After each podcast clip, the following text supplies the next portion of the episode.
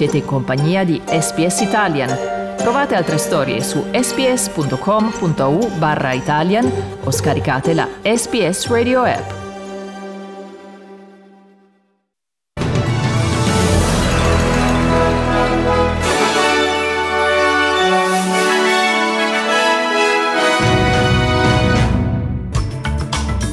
Australia cresce il focolaio di Covid-19 in South Australia.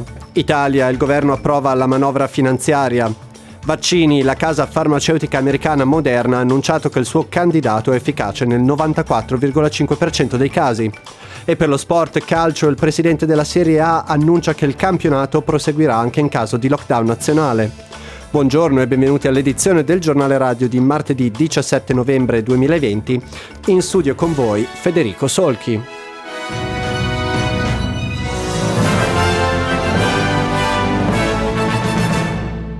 Le principali autorità sanitarie australiane hanno affermato di essere fiduciose del fatto che il sistema di tracciamento dei contatti del South Australia sarà in grado di gestire il corrente focolaio di coronavirus ad Adelaide. È notizia di poco fa che le autorità sanitarie del South Australia hanno innalzato a 20 il numero di casi di Covid-19 collegati a questo focolaio. E a causa del continuo aumento nel numero dei casi, le autorità hanno deciso di applicare nuove severe restrizioni che coinvolgono pub, ristoranti, palestre, oltre ad imporre limiti a raduni ed incontri, limiti che saranno in vigore almeno per le prossime due settimane. I centri per effettuare i tamponi saranno in funzione con orari estesi, mentre le risorse destinate al tracciamento dei contatti sono state aumentate. Il professor Paul Kelly, Chief Health Officer ad interim, ha dichiarato di avere piena fiducia nel sistema. They are doing an enormous effort and a very broad effort at finding people testing, doing that contact tracing exercise, and crucially, get, uh, getting people to isolate uh, anyone who, of course, uh, has symptoms and is found positive, but also the contacts. Um, so that's been an enormous effort so far from South Australia over the last couple of days. Le reazioni degli altri stati e territori allo scoppio di questo nuovo focolaio ad Adelaide non si sono fatte attendere. Le autorità della Tasmania, del Northern Territory e del Western Australia hanno dichiarato il South Australia un focolaio di Covid-19. Tutti i viaggiatori provenienti dal South Australia diretti in Tasmania o in Northern Territory, pertanto, dovranno effettuare un periodo di quarantena obbligatorio in hotel, mentre il Western Australia ha deciso di chiudere interamente i propri confini ai viaggiatori del South Australia, a meno che non facciano parte della categoria di lavoratori essenziali. Nel frattempo in Queensland la Chief Health Officer Janet Young ha richiesto a tutti coloro presenti sul territorio dello Stato e che si trovavano ad Adelaide a partire dallo scorso lunedì di farsi avanti ed entrare in un periodo di quarantena obbligatorio in hotel. Ha inoltre richiesto a tutti coloro provenienti dal South Australia nelle scorse due settimane di sottoporsi immediatamente ad un tampone. Anche il Victoria, che ha festeggiato oggi il diciottesimo giorno senza alcun nuovo caso di Covid-19, ha deciso di dichiarare il South Australia un hotspot di Covid-19. Il Premier Daniel Andrews ha dichiarato di essere fiducioso sul fatto che lo Stato possa gestire il focolaio, ma ha altresì affermato che il suo Stato metterà in atto delle misure preventive di screening. Nel frattempo, la Premier del New South Wales Gladys Berejiklian ha affermato di non credere che sia necessario chiudere i confini ogni volta vi sia un nuovo focolaio di Covid-19. L'azienda farmaceutica Moderna ha dichiarato che il suo vaccino candidato è efficace al 94,5% nel prevenire le informazioni da Covid-19. I risultati si basano su dati provvisori di uno studio clinico in fase avanzata che ha coinvolto 30.000 volontari. Il presidente di Moderna, il dottor Stephen Hodge, ha dichiarato che ci sia ancora molto lavoro da fare. It's a really important milestone in the fight against the pandemic. It's really just a milestone, though. We have a lot of work ahead of us. Uh, knowing the vaccine is going to be effective is great news, but we still need to complete the regulatory process, which involves completing the study and generating more data, even some follow up and safety data. And then, of course, we need to get busy manufacturing.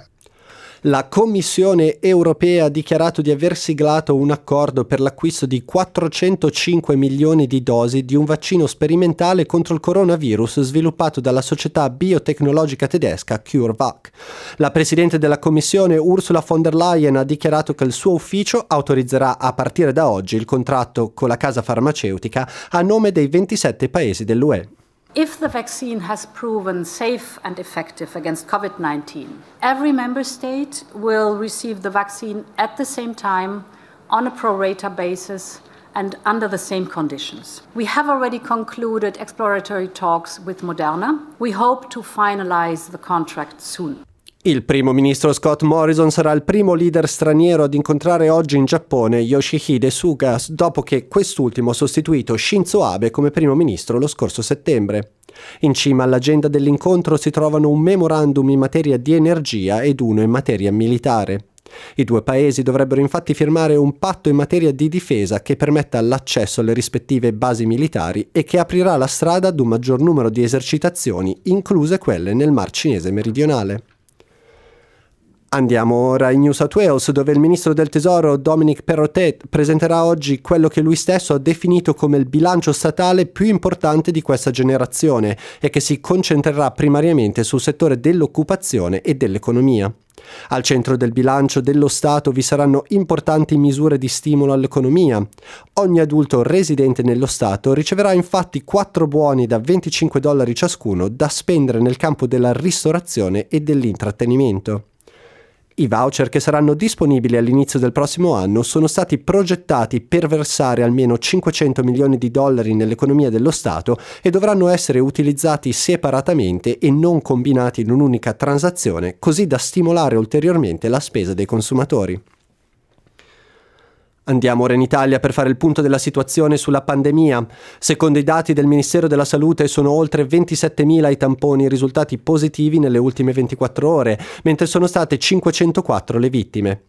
Il tasso di positività dei tamponi è del 18%, mentre sale di 70 il numero dei pazienti ricoverati in terapia intensiva.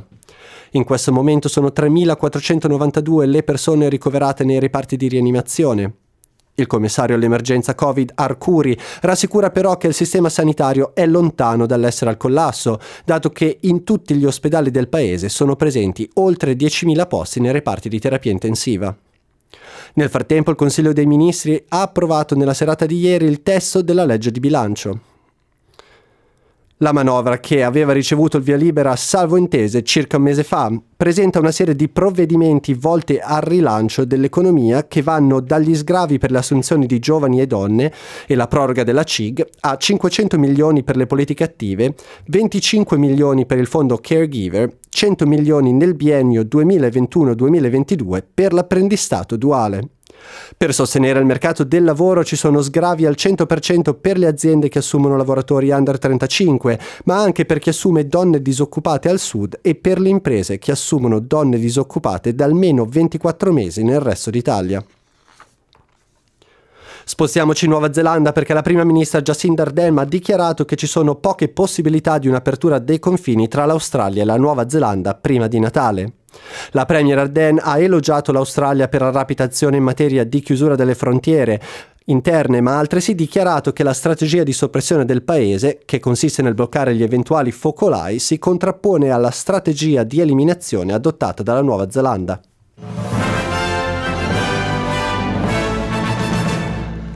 Mercato dei cambi, questa mattina il dollaro australiano vale 61 centesimi di euro e 73 centesimi di dollaro statunitense. Passiamo ora allo sport. Il presidente della Lega di Serie A ha dichiarato che il campionato continuerà anche in caso di lockdown nazionale. Dalpino ha inoltre richiesto il supporto finanziario delle istituzioni, dato che il mondo del calcio ha perso quest'anno circa 600 milioni di euro a causa delle misure restrittive.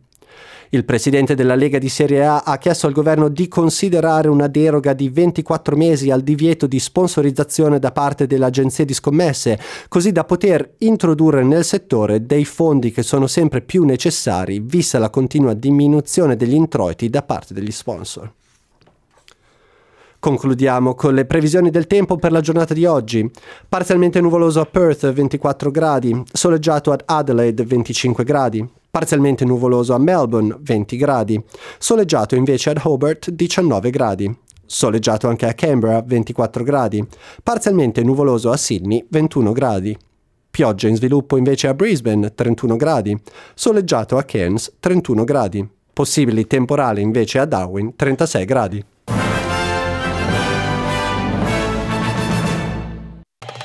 Volete ascoltare altre storie come questa? Potete trovarle su Apple Podcasts, Google Podcasts, Spotify o ovunque scarichiate i vostri podcast.